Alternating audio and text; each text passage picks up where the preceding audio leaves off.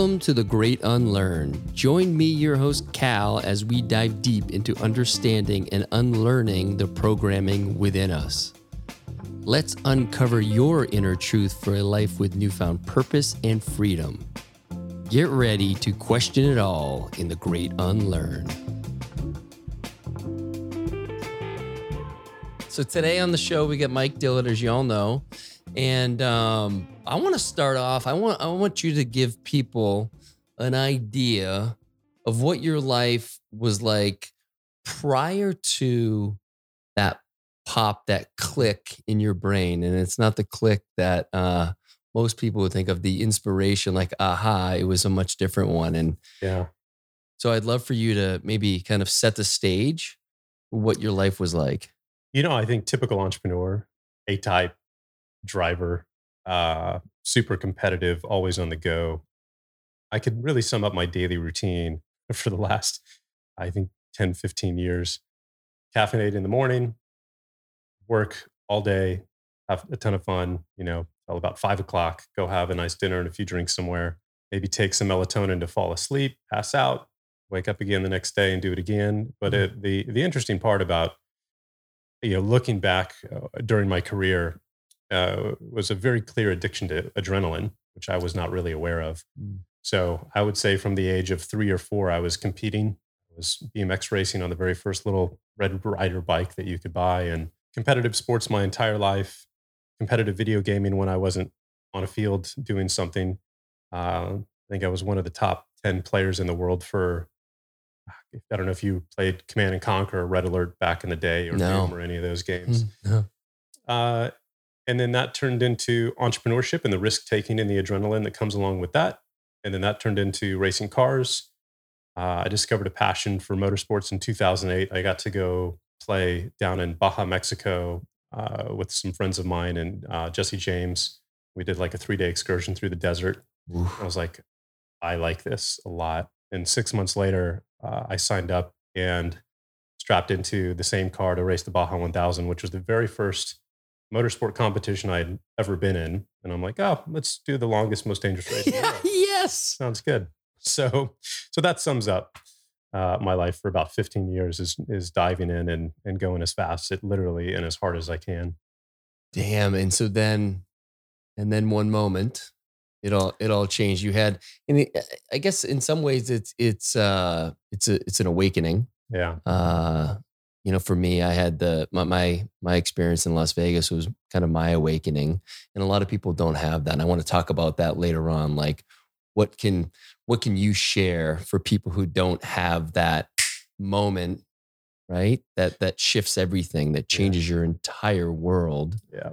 But leading up to that, what was your what was getting out getting you out of bed every day? Was it just the adrenaline and it was like trying to you know this this idea to accumulate as much of whatever that you could, whether it was wealth and possessions? No, my my primary motivator is has always been to fulfill my potential in the greatest way possible because I'm very aware of the, the finiteness of life, and I feel like I w- I've been given some some abilities that um, I should be taken advantage of. And for me, the primary motivator is not is making sure I'm not on my deathbed in, in my 80s or 90s and looking back with any kind of regret Mm, like I didn't leave it all out or, or go as hard as I could. So uh, for me, that it's always been the primary motivator, and I've taken some really big swings that put a ton too much stress on me. Looking back in in retrospect, where I put all of my chips on the table and on a couple of business ventures. give, give us an example of that. The first, the the biggest one was Evergrow. So in 2014, I left my information business behind. That's kind of where my primary background has been. Has been in in kind of the education industry.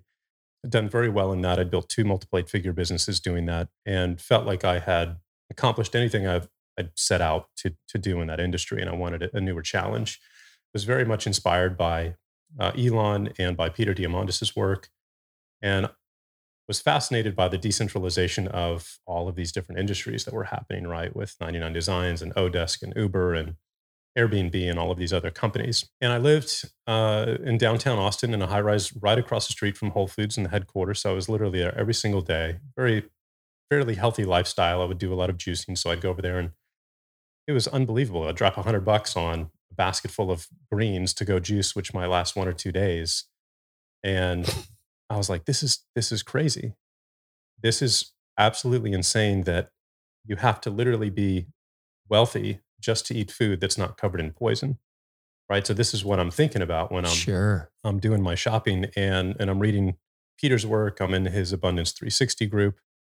And I'm like, why hasn't anyone decentralized the ag industry yet?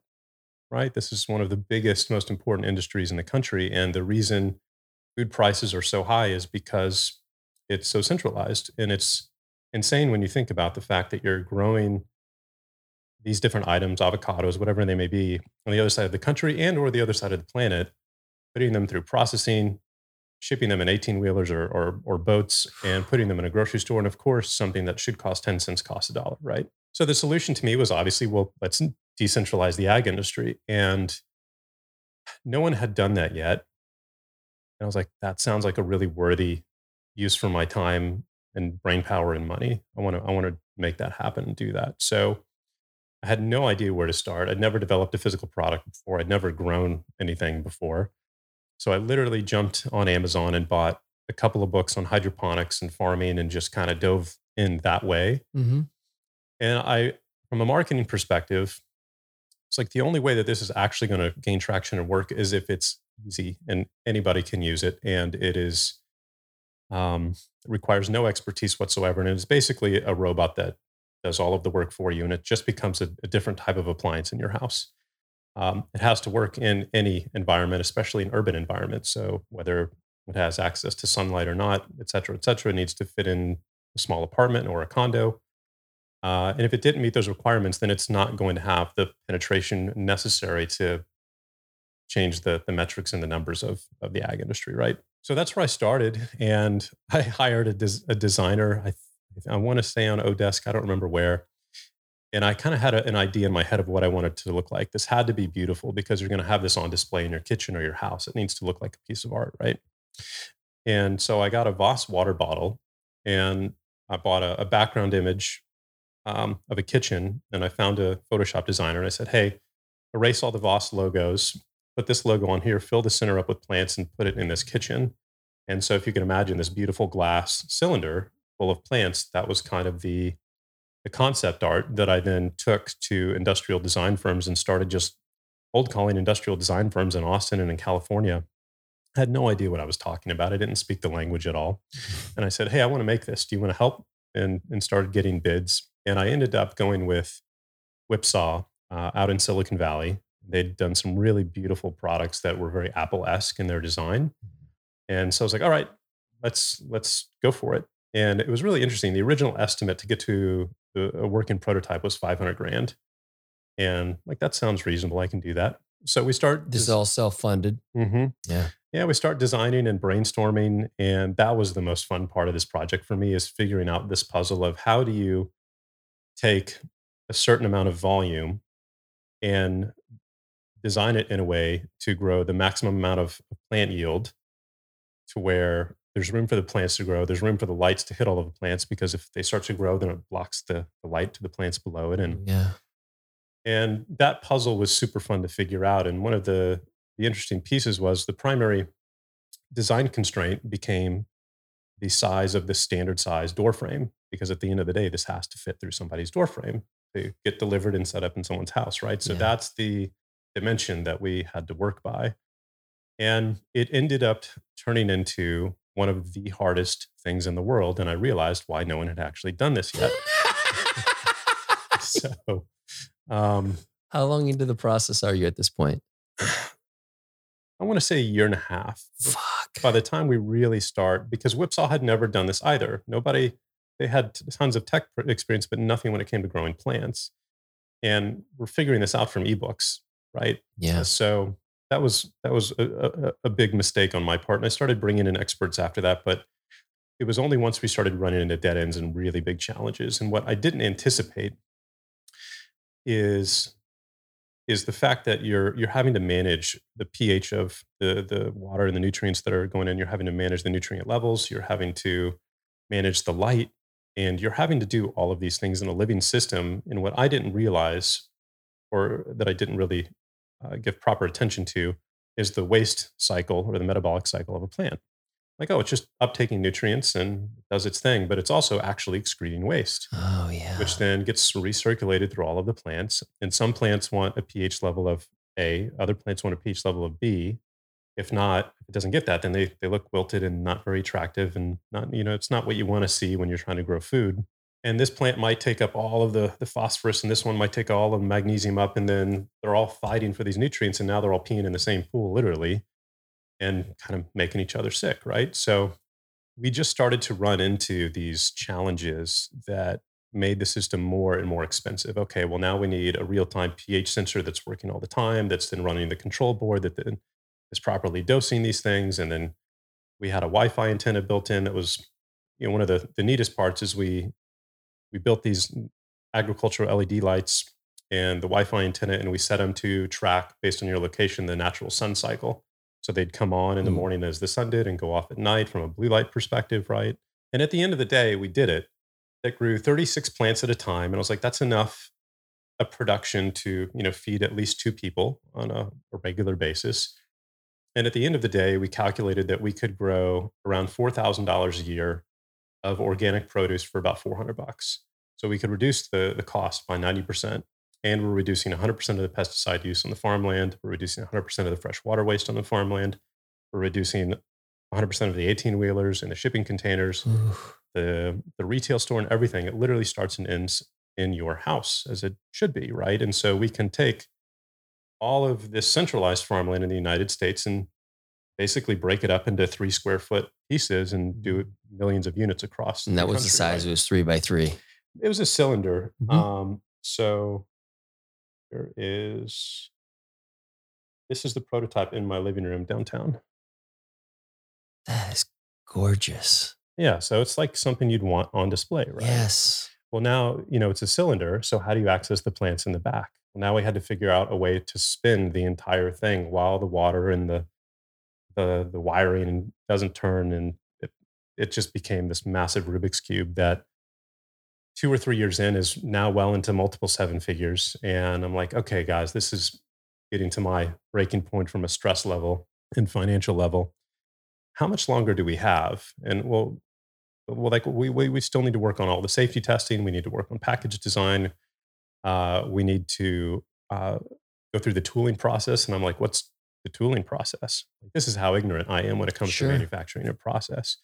Like, well, we have to make the tools that'll eventually stamp out the parts, right? Which are fucking expensive. I learned it 50 to 100 grand a piece. Yes. Yeah. I learned about that. We were looking at doing um, some cold plunge pieces, you know, to really yeah. kind of bring that to market. And it's like, as you start adding up the tooling, it's, it's astronomical anyway you know, and then insurance. What if what happens if a kid starts to climb up this thing and it and it weighs like 150 pounds and it falls over, and then like just all of this different stuff, right? That just kept coming into play.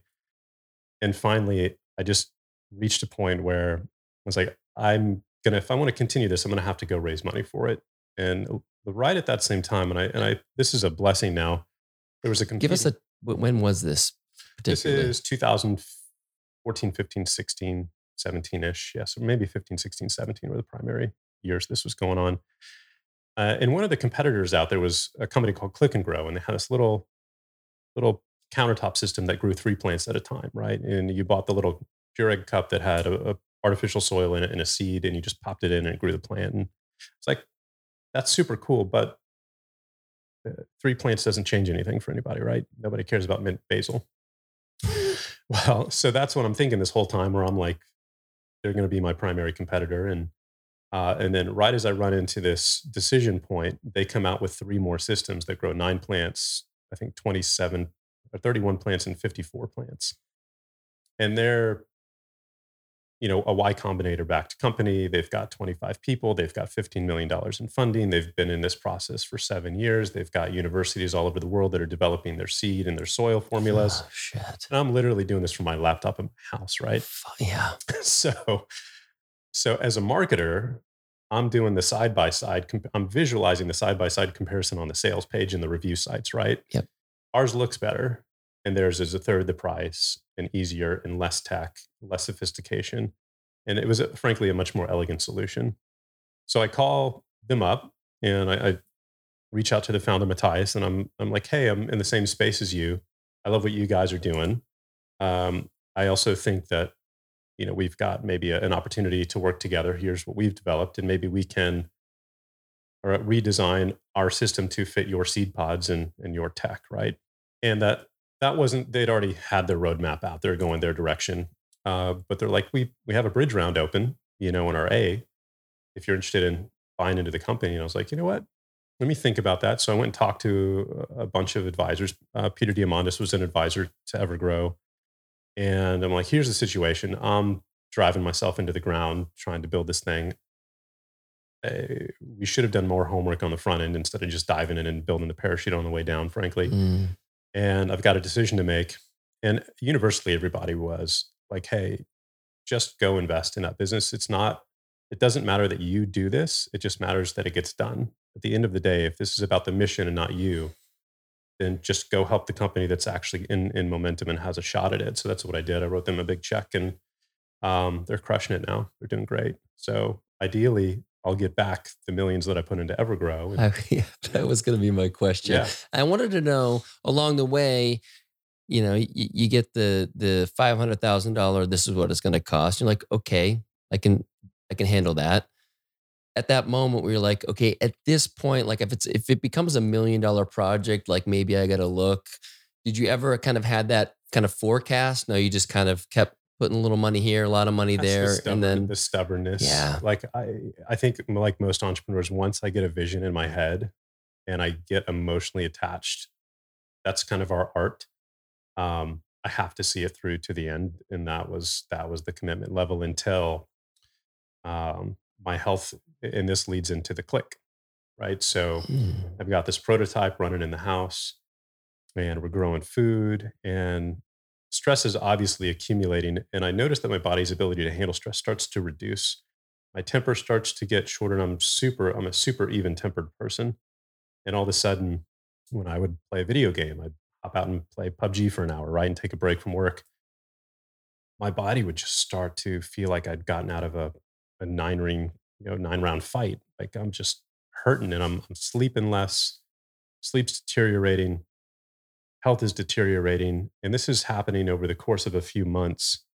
And I'm like, something's not, something's not right here. And so one day I'm again just taking a break from work, playing PUBG. If you're not familiar with that. It's a super intense uh, first person shooter game. So highly, highly adrenalized, tons of adrenaline, tons of cortisol that's surging through your system as you're playing this. And all of a sudden I feel a little click in the back left of my head. And I'm like, oh, that's really weird. You're not supposed to feel a click in your brain. What the hell was that?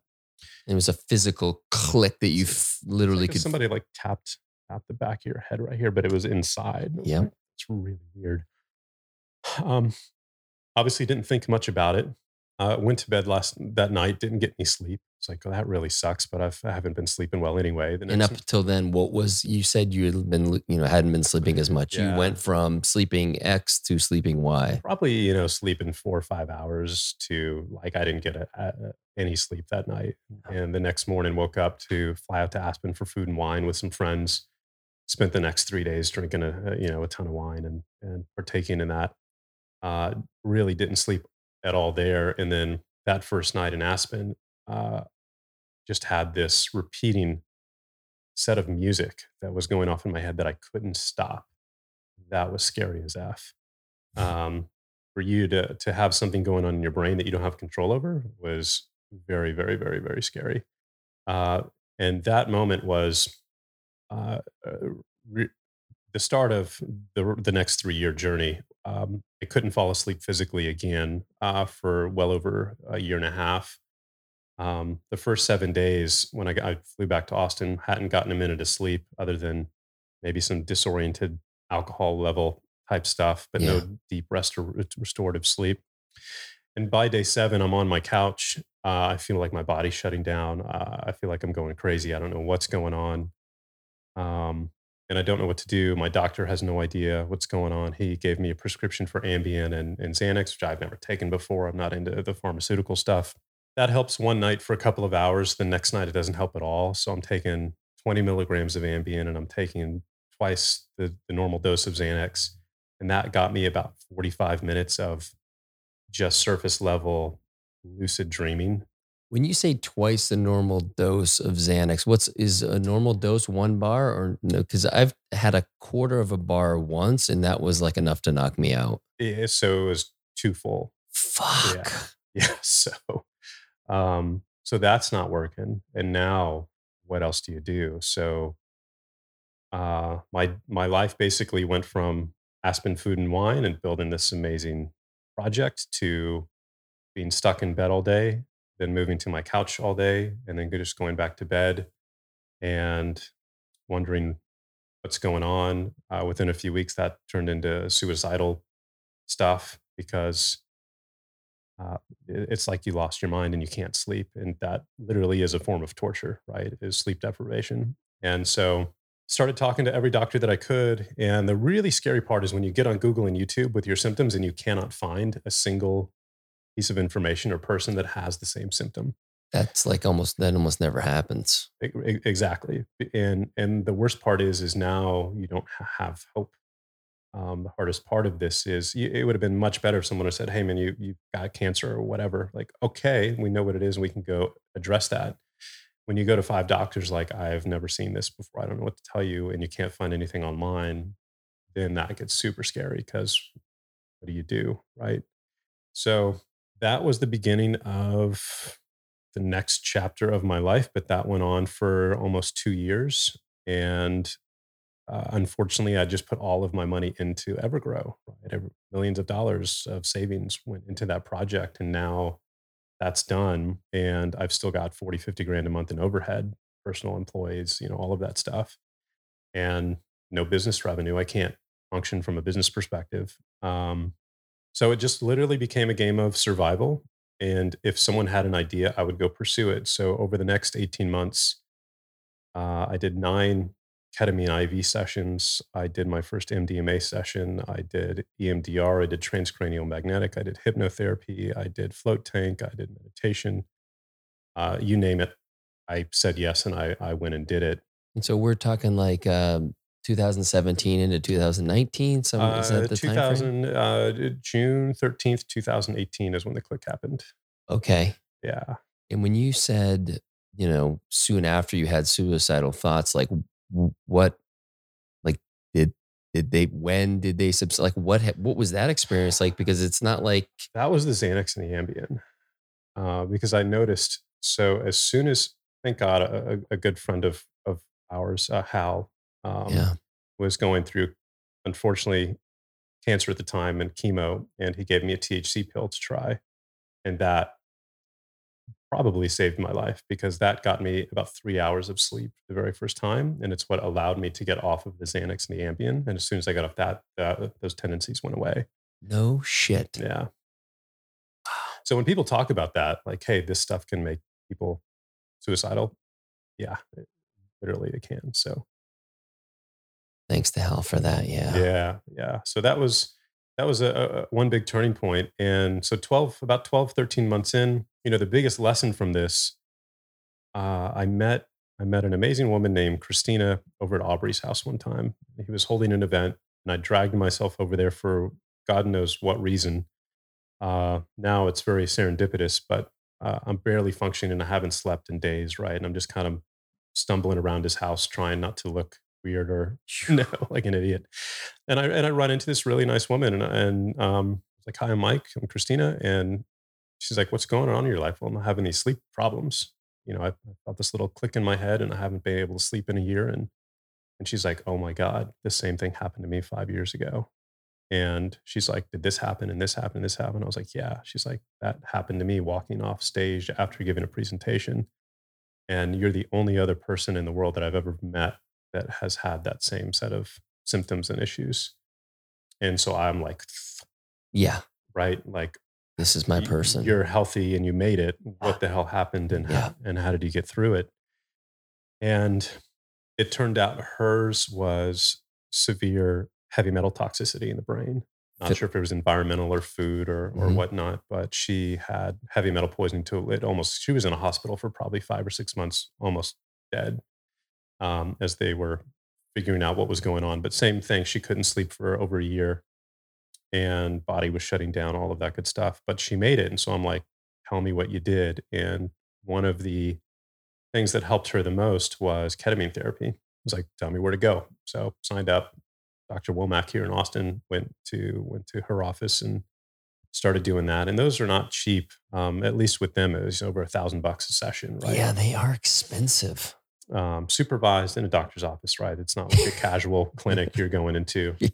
And the interesting part about what I was going through is essentially there's a neurotoxin that's going through my brain, and I'll get to the source of it here in just a little bit. And it's lighting up your limbic system, so your fight or flight system, because your brain senses and your body senses we are under attack. And essentially, we were being eaten alive by a tiger. That's why I can't sleep, right? Like you cannot go to sleep or you're going to die. And that's the way that it's stimulating that portion of the brain. So it's just releasing adrenaline and cortisol 24 7, as if I'm running down the street from a wild animal, even though I'm laying on the couch, barely functional, right? So I go into that first ketamine session and I have no idea what to expect. I know this is an animal tranquilizer and You've heard about K holes and you've heard a lot. Of, I'm sure you- I didn't hear, I didn't know any of that stuff. Okay, Yeah. yeah. Like, I'm like, okay, this is going to make me sleepy and sedative wise. I'm like, okay, sign me up. Yeah. they put in the IV and I'm in a nice, comfy lounge chair with a blanket and they turn the lights down and the nurse sits down next to you. And I remember turning the, the IV bag on. And as soon as it hit me, I grabbed her arm and I'm like, holy shit, this is not what I was expecting Yeah. because you're going to somewhere else and you're about to lose control. Yeah. And I, you know, with my brain already in fight or flight, I'm going under at that point, And that Oh, turned so that- into Oof. one of the scariest experiences of my life where I went through the whole ego death. I K hole where I'm in a time warp and I'm never getting out of here. So I had to say goodbye to my son and my family. And I'm sorry. I, like you mentioned on the show, I, I did this to myself. I shouldn't have. Maybe it's interacting with the medication. Yeah. And now they're going to have to wheel me around as a vegetable and I'm going to be trapped in my head for the rest of my life. Like that's what you're doing in this experience. And I'm seeing horrific visuals, blood and people dying and just, just very scary stuff. And an hour long session felt like, right? You're, Yes. you're stuck in this situation. And I remember about 40 minutes in, I finally managed to eke out the word help. And the nurse could pick up on that. And so she shut it off and I came out and then was just in tears for the next hours. Basically went through this hugely traumatic event with strangers that I don't really know in an environment I've never been to. And It's not like you're in a ceremony room with No. sage and uh, yeah. And for for people for context, like when you said, you know, you you lose control, it's not uh, in the context that we think of like you're out of control. It's literally you lose the ability to function in a way that you normally can, and your body, everything just shuts down, and uh, you're really rendered kind of incapacitated. yeah, except your brain. Yeah, and, they, Yeah. and when yeah, exactly, and then there is no way to really uh, great way for to prepare someone for it. You I- can try to describe it. They probably didn't do a terrific job. There are probably other ways to really try to, but it, it's like anything when you, you've done other psychedelics. You have the experience, and, and then you know it's even hard to describe. You know they call it ineffable, but I wish, I wish I would have just, if they would have given me some expectations. Hey, you might experience this, or you might have thoughts like this, or you might, you know, have have this situation. If that happens, you're totally safe and everything is fine. Just breathe and and don't fight it and go through with it, right? Because so when those expectations weren't set, I don't have any oh, context, and so. I'm like, oh, this is bad. Like it's not supposed to be like this, and then you get in this fear spiral that now I can't get out. Now I'm trapped, and now it's and it's just spirals, right? And so I wish they would have done that. And in hindsight, they also intentionally don't do that because they just want whatever is in your brain to come up and come out, and they don't want to influence it in any way. That's so interesting. And I so I get it. It's like which do you go with? And and for my choice, I would have liked expectations because then I I could have at least learned how to let go. And you know, it's so funny uh, as I as I I went back for session two and session three. That was hard as that was hard as shit to go back and re-volunteer to go through the scariest Fuck thing you've ever been through. But it's like if this is what's going to get me better, then I'm I'm in. And I'm like, oh, after the second one, the second's still more of the same. Came out of that in tears, like I don't want to do that again. And I'm like, I got seven more of these things to, do, um, and I'm doing two or three a week. And the worst part is, is I'm doing it alone because I don't have anyone in my life that really understands what I'm going through, or they're all at work, and I'm doing this in the middle of the day, and now I've got to come out of the situation and get in an Uber with a stranger. Holy shit. That's hard. yeah, yeah. So uh, it was a very lonely, very lonely, scary experience that went on for for nine sessions. And the interesting part of ketamine is I don't want to give people the, the wrong context here, the wrong expectations around this. Over the course of the nine sessions, it was like a journey, and the first three were incredibly scary. Four, five, and six were like, oh, this isn't that bad, and and I started to get a lot of positive messages and visions from that.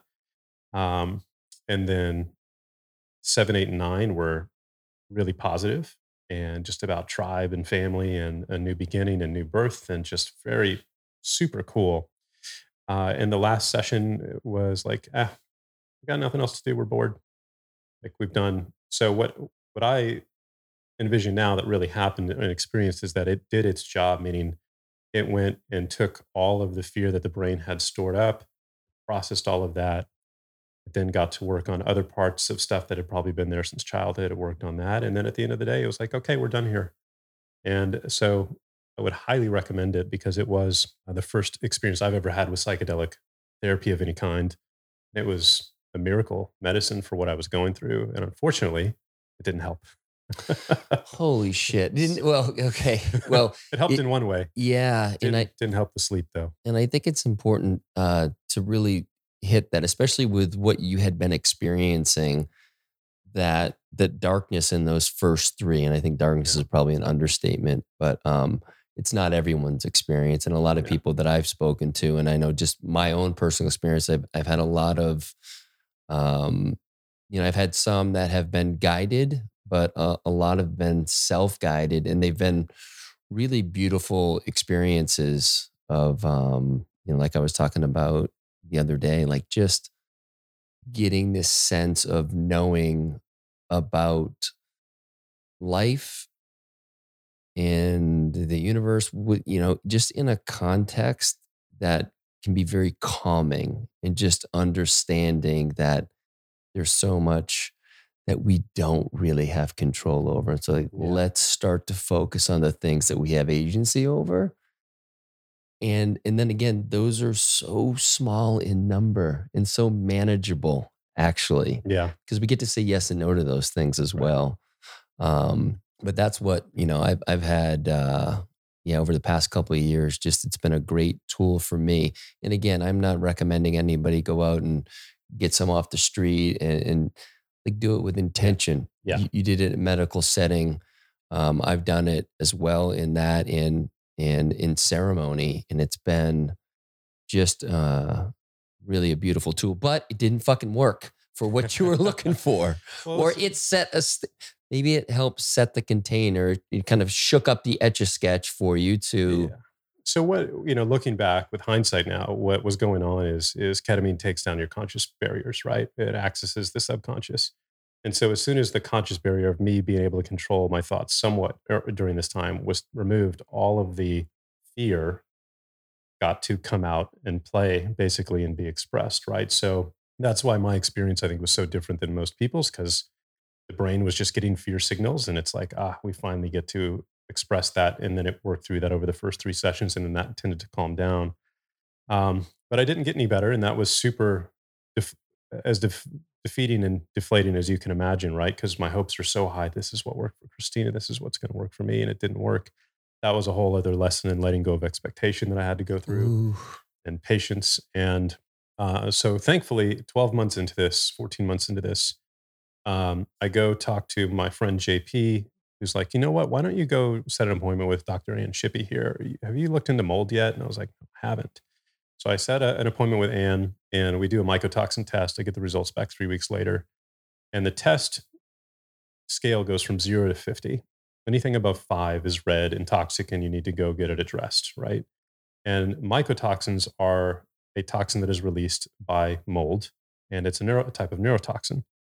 Um, so I got my test results back, and anything above five is dangerous, and the scale stops at 50, and my result was 21,000. Uh, my brain was literally being eaten alive by mold. And so that's why it felt like it was being chased and constantly under attack 24 7 because it was.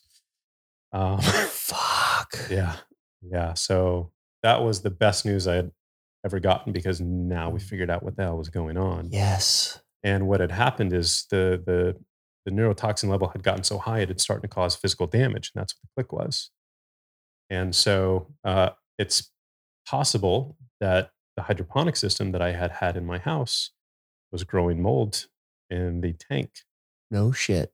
And that that's what yeah precipitated that, or it came in. It came in from the outside because I would you know have the windows open or the doors open and mold spores are in the air. They're going to come in and they're going to settle in in the tank or in the AC system and that's so did you do a test on your house your place or any of that i or? left there by the time uh, we figured out what the mold was. Okay. Yeah but it was definitely from that environment. It was where i was living and i, I don't know if it was the the system or the, the ac system itself so. What's the process to remove the mold from your system? Uh, it's about a two year long process. Mold is a beast. Uh, it is a it is a nasty, nasty beast that is very hard to get rid of. But it is it starts with uh, binders, so activated charcoal, chlorella, and different different species of mold work better with different binders. So you got to find out what species and use the right binders for that. And then supporting your methylation cycle, so sure. glutathione drips, NAD, you know, B vitamins, whatever your body can tolerate it. And at that time, my body could not tolerate anything. Um, I had to go on an autoimmune diet, which was one of the best things that I did. So no sugar, no alcohol, no gluten, no dairy. And for me, that was hard because I lived on cheese and a glass of wine or some tequila every night. Yeah. Um, and those are all of yours. So that uh, one of the most interesting parts about this Cal is it was a, an event that forced change in my life. And a lot of us like to pursue change voluntarily. It's different when forced change is put upon you and you don't have a choice. And so I'm in a situation now where I have been forced to change every aspect of my life. I can't work anymore. I can't think anymore. I can't make money anymore. Um, I can't eat the foods that I like anymore that would normally I would turn to for comfort. I can't race cars anymore. I can't play video games anymore. I can't watch action movies and I can't go hang out with my friends. So my world went from as big as you could imagine to uh, basically existing on, on a couch or a bed and and uh, restricting my diet, and that was about it. So, uh, and going to doctor's appointments. Um, the most, the single most important piece when it comes to detoxing from mold is that you have to get out of the exposure and away from the environment.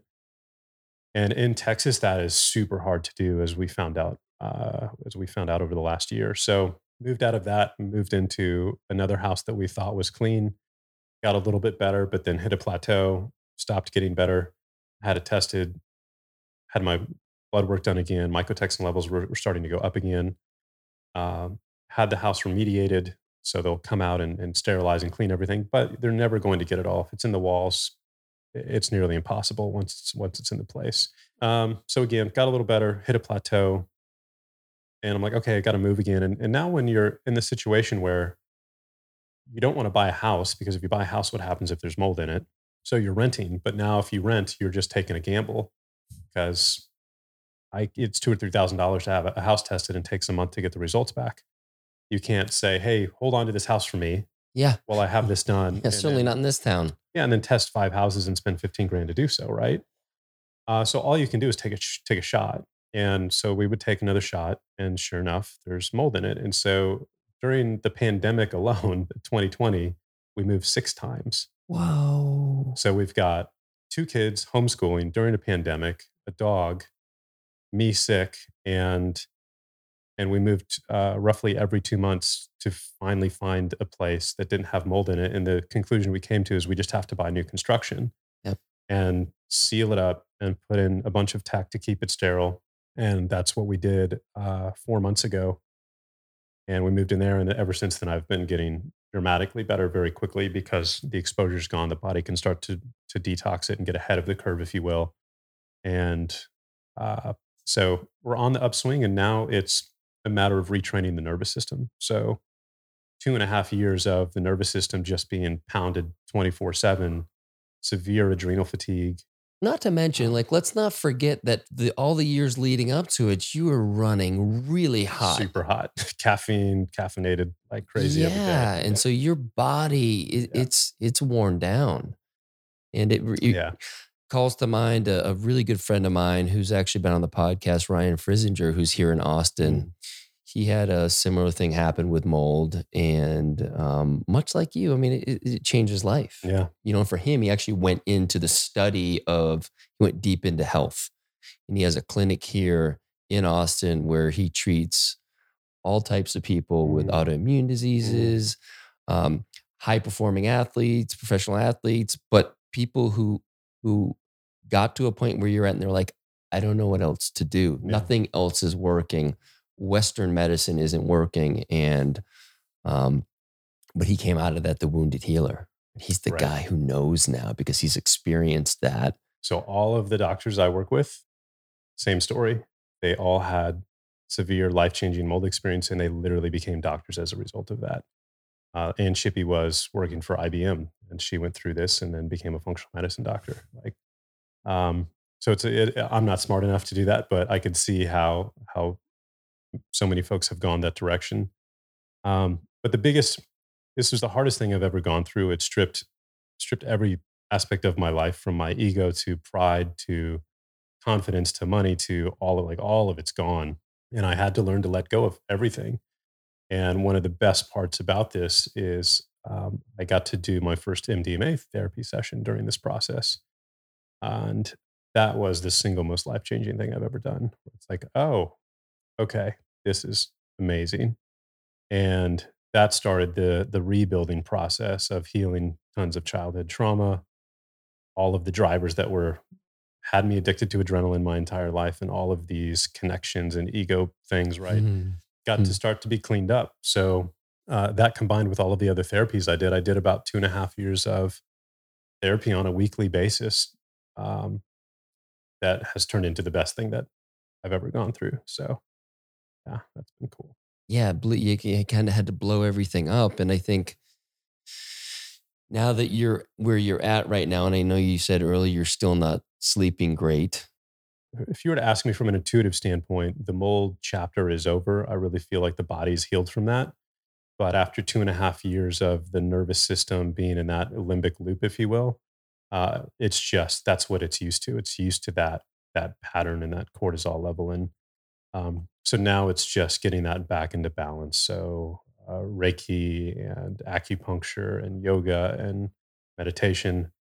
And so that's the, the path that I'm on now. And I feel really confident that that's the last piece of the puzzle here.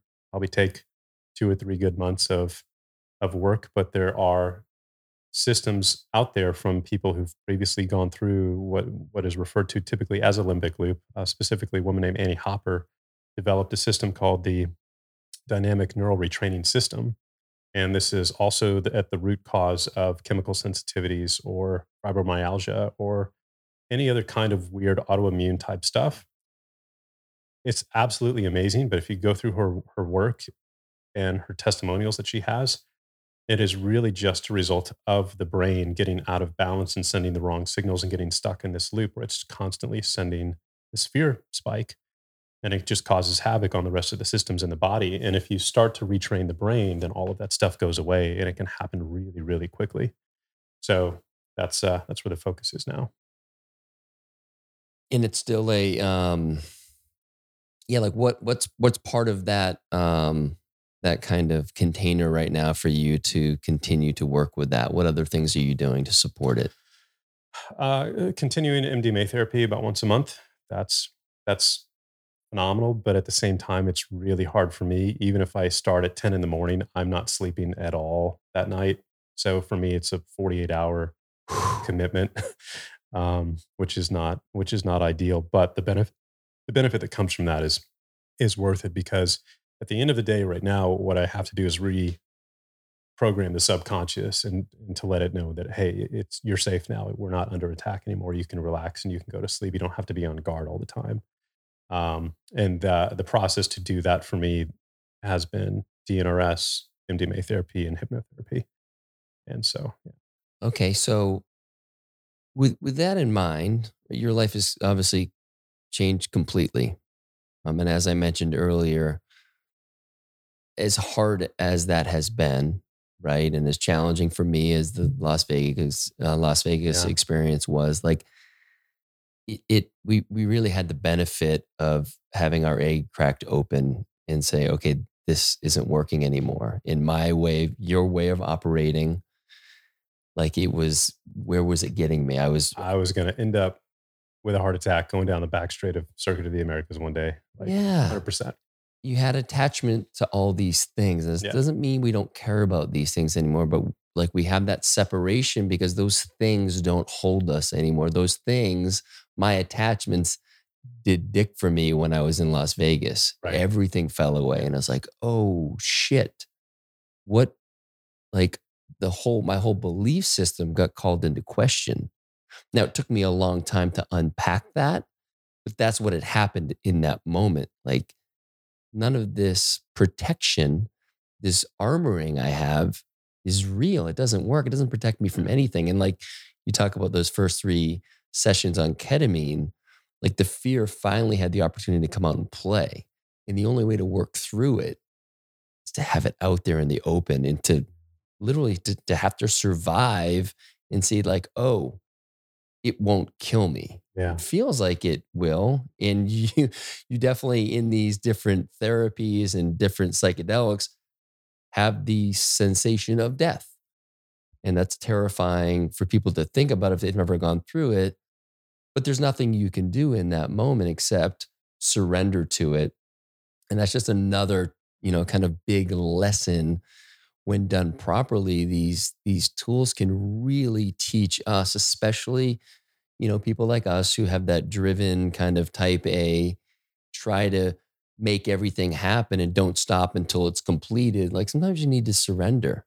In fact a Yeah. lot of times we Yeah. need to. Well that's that's the forced change right? Like there's nothing you can do about this. You've just you've got to to surrender to it. And i think the biggest overarching benefit or lesson that came from this entire process was discovering self-love Mm, right? So when you when you get to a point where everything that you identified by or your personal value by how well you were doing from a business perspective you know all of these different metrics that entrepreneurs typically have for themselves and all of that is taken away eh, the analogy i put is like cersei from game of thrones right? Walking through the the streets completely naked where she was the once powerful queen and got stripped of absolutely everything and was literally just left with nothing but herself.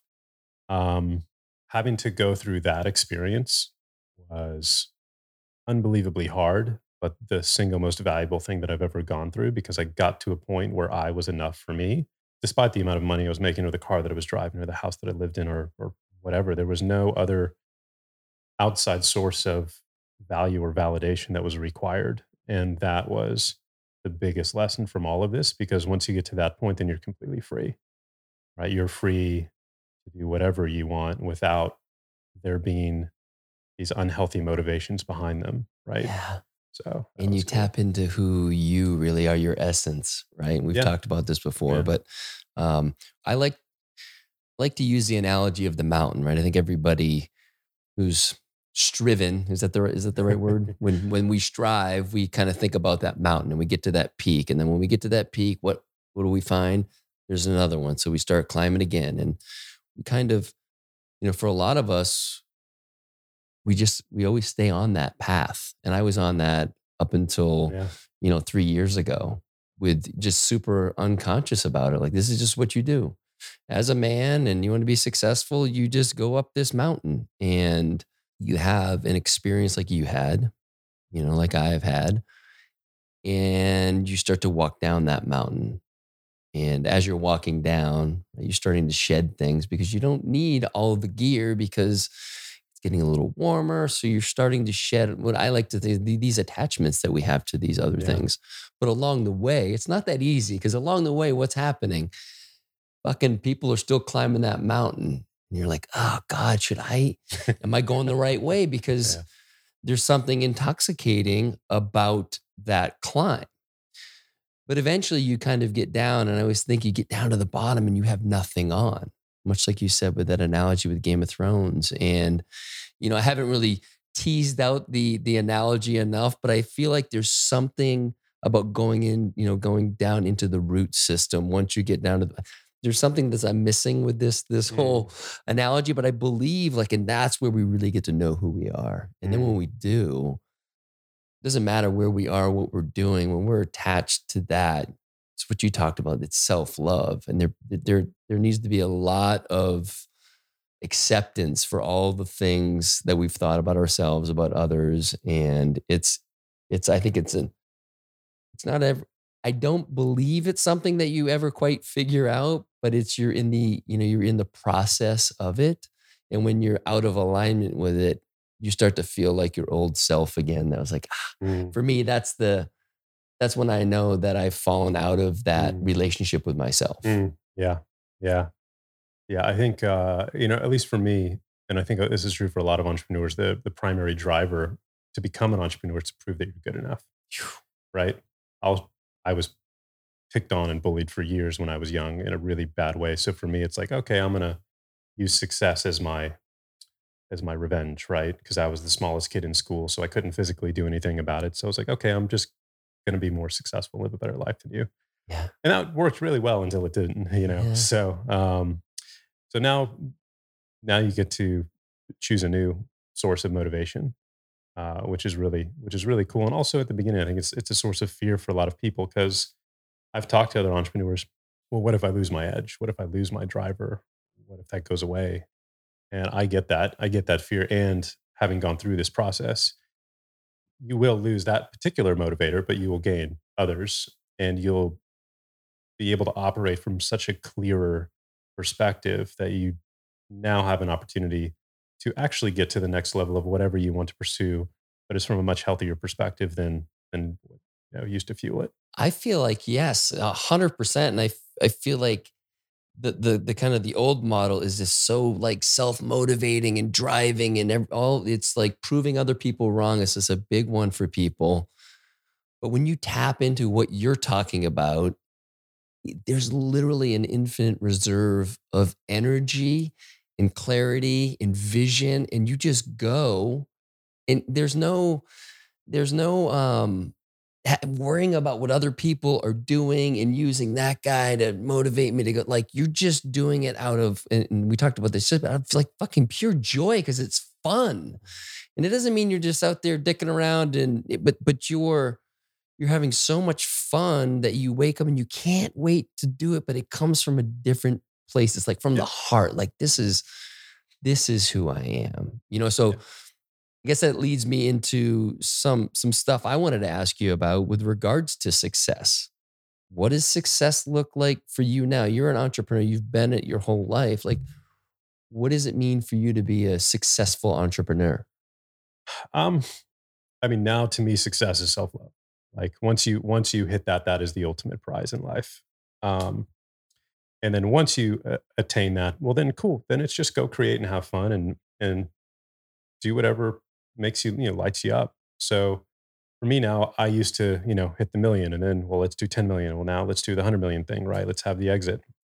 I could give a shit about any of that stuff now. So um, for me, it's just what do I want to wake up and do every day that I think is gonna is gonna help move humanity forward in some form or fashion. And I've dropped all of the grandiose, you know, plans to to have the hundred million dollar business and, and uh, yeah, it's just coming from a completely different perspective now. So I think that's it. I think success today is is being free of your past and any of the baggage and demons that come along with that so that you can go pursue all of the best in life with a, a much healthier lighter perspective i think that's yeah that's the ultimate win So uh, so paint a picture for me. Something just came out for me. So let's say you're creating a business Mhm. And you're raising money. And the the old you would have said, okay, we're at a million, we're going to 10 and this is the path to get to 100 and you know you get everybody kind of on board and it makes sense. Like you go into that same room same concept.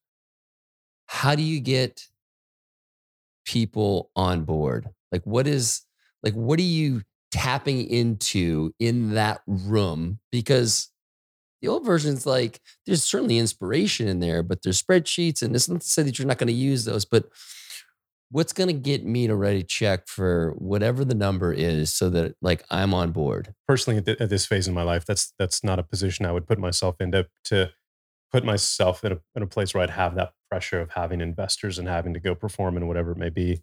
Uh, but i love what how elon approaches tesla right? For him it's all about the mission.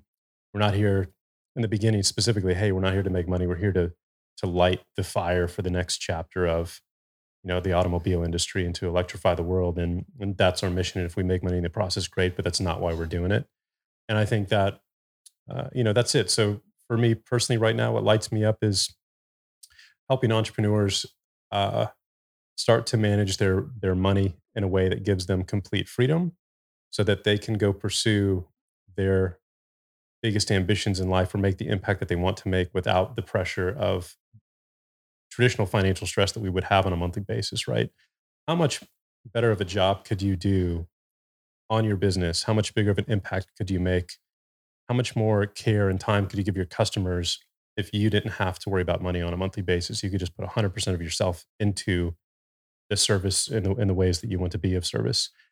And having gone through the entrepreneur thing for almost 20 years now, having the component of overhead on a, on a a regular basis, specifically as it starts to to get quite high, puts a lot of stress on you. You start to compromise on the decisions that you make. You start to make short term decisions that have long term consequences, and you just start to get burned out. You know, eventually, and it doesn't have to be that way. But in order to change that, we've got to help someone create actual financial freedom through passive income. And this really became a priority for me and, and my mission now because if I had had actual passive income from, let's say, cash flow real estate during the three years when I was going through this health challenge, that would have completely changed the game.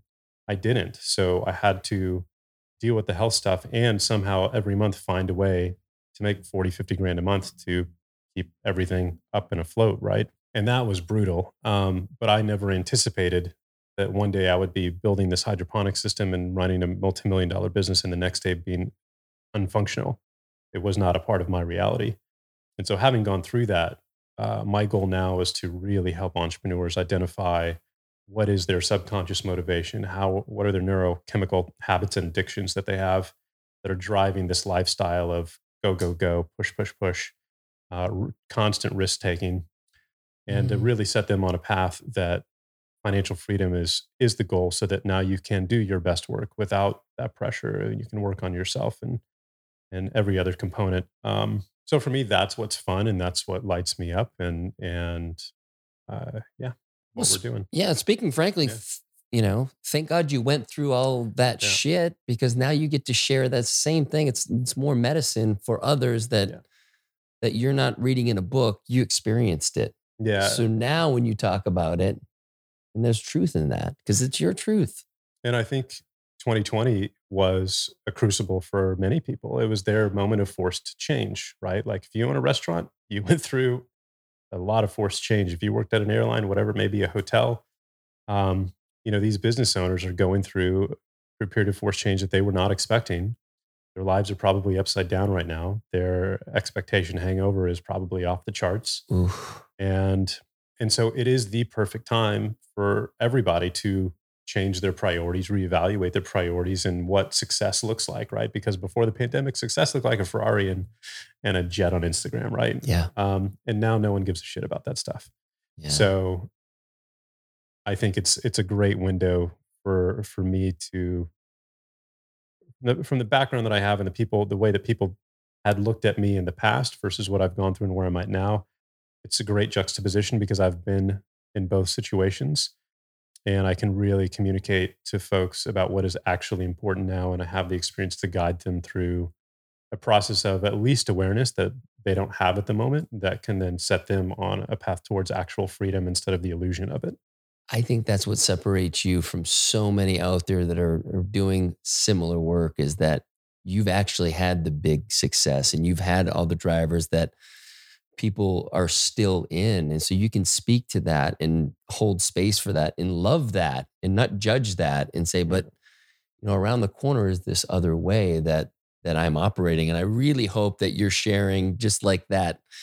As you talked about, I hope I'm never in a room doing that. I won't be in that room because what you're talking about, really, if if I can reframe it, it's I'm gonna do what really makes me feel alive and if it happens to be something where I need some extra money, I'm not pitching anyone. If people are paying attention and they want to get on board, they're going to be dying to write checks to this because it's from my true inspiration. And it's yeah. like, that's yeah. like, that's what I feel from you is you're just like, I'm not trying to sell people anymore. This yeah. is who I am. This is what I do. And if, if you want to be involved, I mean, maybe I've got some room for some, you know, some investors or. Yeah, it's just a it's a different goal now and a different game. So it's all about creativity and fun. You know, Michelle and I want to, uh, and if if you want, we've got time still. I know you yeah. talking about talking about crypto. Uh, you know, we're planning on cashing out at the top of this next cycle, and we just want to. She's a phenomenally talented at interior design, and and that's her passion I love the the creative process and design process around anything, whether it's Evergrow or you know a house. So we want to get into the short term real estate industry, and we just want to set up inspiring, amazing properties in the prettiest places on the planet, and turn that into kind of a boutique brand, if you will. Amazing. Um, and just be creative and have fun and enjoy that, and, and it's also fulfilling the the goals we have from a passive income perspective, right? So Awesome. Well, and bef- before we go, I do want to tease a little bit. We're gonna, uh, my partner, my business partner Ty Ward, and I are gonna sit down with Mike after this episode, and we're gonna record an episode for the forthcoming Unlearn Ventures Radio, and we are gonna get into crypto because cool. Mike's had a lot of experience. Uh, fascinating, just just learning what I learned from the the amazing video you've put out. Um, but before we kind of move on to that, I'd love to know uh, your son's 10 years old. Mm-hmm. I'd love to know what that felt like. For me, it's oof. Yeah. As a dad. Yeah. You know, my son just turned 18 mm, yeah. and um my wife had uh our 15 year old son put together a video for him and it was three songs and it was 12 minutes long. And mm. there's one song in particular um, by Big Red Machine called uh, I Won't Run From It. And I've heard the song probably four times since then because I listen to it and I literally bawl every time because mm. all I can think about is him. Yeah. And him through the years. Mm. And so hearing you talk about, you know, um, your relationship with your son and how hard that was for you really, really hit home for me. And I would love for you to just share whatever you feel, um, what that was like for you. Um, yeah, it's hard because you're thinking hey, here's all the stuff I'm never going to see, right? If if I don't make it through this, and and it very was a, a life or death battle for for two years, um, and not being able to participate in any way uh, was really tough. So, I mean, my relationship with him for the first two and a half years of this event was literally sitting on a couch and watching Netflix all day. Like we didn't go to parks or do anything, you know, interesting or, or play. And I live downtown in a condo. There's there's nowhere to go downtown with a kid, right? So that was that was brutal. Uh, luckily, his mom is super supportive, and and she made up for a lot of that, you know, attention that he did not get. And so it's going to be very interesting to see when he's around 18 of what that period of my life was like for him and, and kind of how that affected him. I think we do a pretty damn good job from a communication perspective uh, with him, but I'm sure it had an impact. Uh, and I have yet to see what that is, but it's unbelievably fun to now be coming out the backside of this completely clear of all of the previous baggage. And so the connection that we do have now is much better. And the level of appreciation for the time we do have is, obviously much higher. So uh, it's going to be fun next few years, but I, I, certainly couldn't have been there the way that I wanted to ha- to have been during those those few years. So yeah, well, thanks. Well, thanks for sharing that. And and I'll just say from my own experience with with my kids, um, there was like stretches of time where I didn't have what you had going on, but I I was checked out. Yeah. And what I can say um, pretty confidently is that my relationship with my kids and and I'll just talk about my oldest right now because that's who I mentioned earlier, but it's never been better. And it's just it can really um, you know, I think this summer it was a little it was a little touch and go at times. Mm. We weren't really connecting. Um, things happen. He broke his jaw mm. um, in November.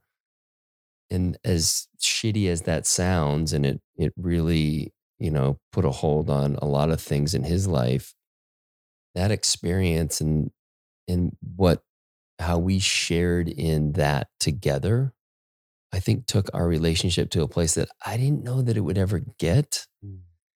And um and so just like you said, like moving forward, like if we can just let go of the past, like don't you know, I think what you're saying too is like don't just forget about like what are the lessons from the past, but moving forward and not letting that hold like for me I just try to hold space for all the ways that I did or did not show up right throughout his life. Yeah. And just know that now I'm super conscious and I'm able um, to be the dad I want to be and have the relationship with mm-hmm. him that I want to have. And so, uh, yeah, I would say don't sweat at all. Just from my own experience, don't sweat at all, whatever that was like. Yeah.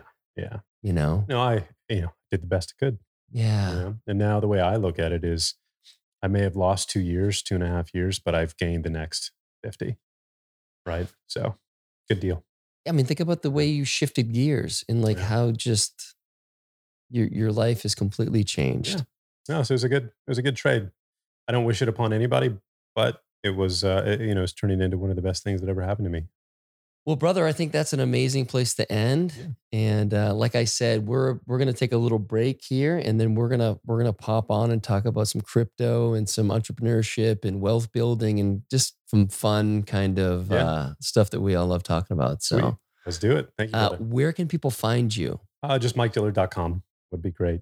Yeah, it's got my bio and the link to the podcast and all that good stuff there. So, and if you could, right, in in, in a few sentences or more, like what is it you feel like um, someone listening right now like what would you say to them if you're looking for this like i'm your guy like if what's the what's the bit of the the 10 second elevator pitch your story is so compelling and again i think uh, there are a lot of people out there in the same space who are doing the best they can but they don't have any of the experience that you have and not only do you have the experience, you've, you've integrated it into this next chapter, which I think is fascinating.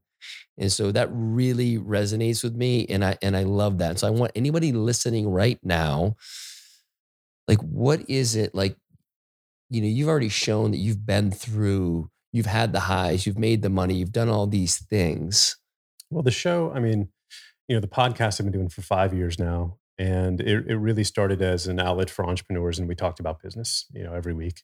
Uh, since this experience it is really still for entrepreneurs and, and, people with ambition who want to achieve and experience the most out of life but now we're just much deeper.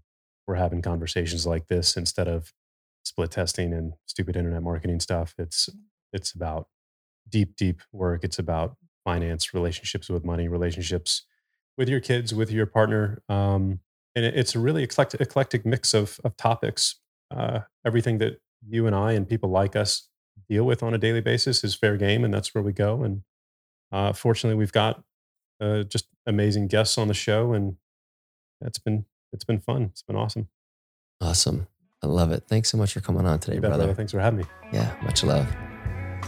You've been listening to The Great Unlearn for more information, check out the show notes or head over to thegreatunlearn.com for additional episodes and information regarding events, retreats, and the TGU store. If you like what you heard today, please click subscribe and share this with friends who might enjoy our platform. Don't forget to leave that five star rating and review as it really helps us spread the love and unlearning. You can find me on Instagram at cal.callahan and on YouTube under The Great Unlearn. Thanks for listening to The Great Unlearn, and we'll talk soon. No, no different. Only different in your mind. You must unlearn what you have learned.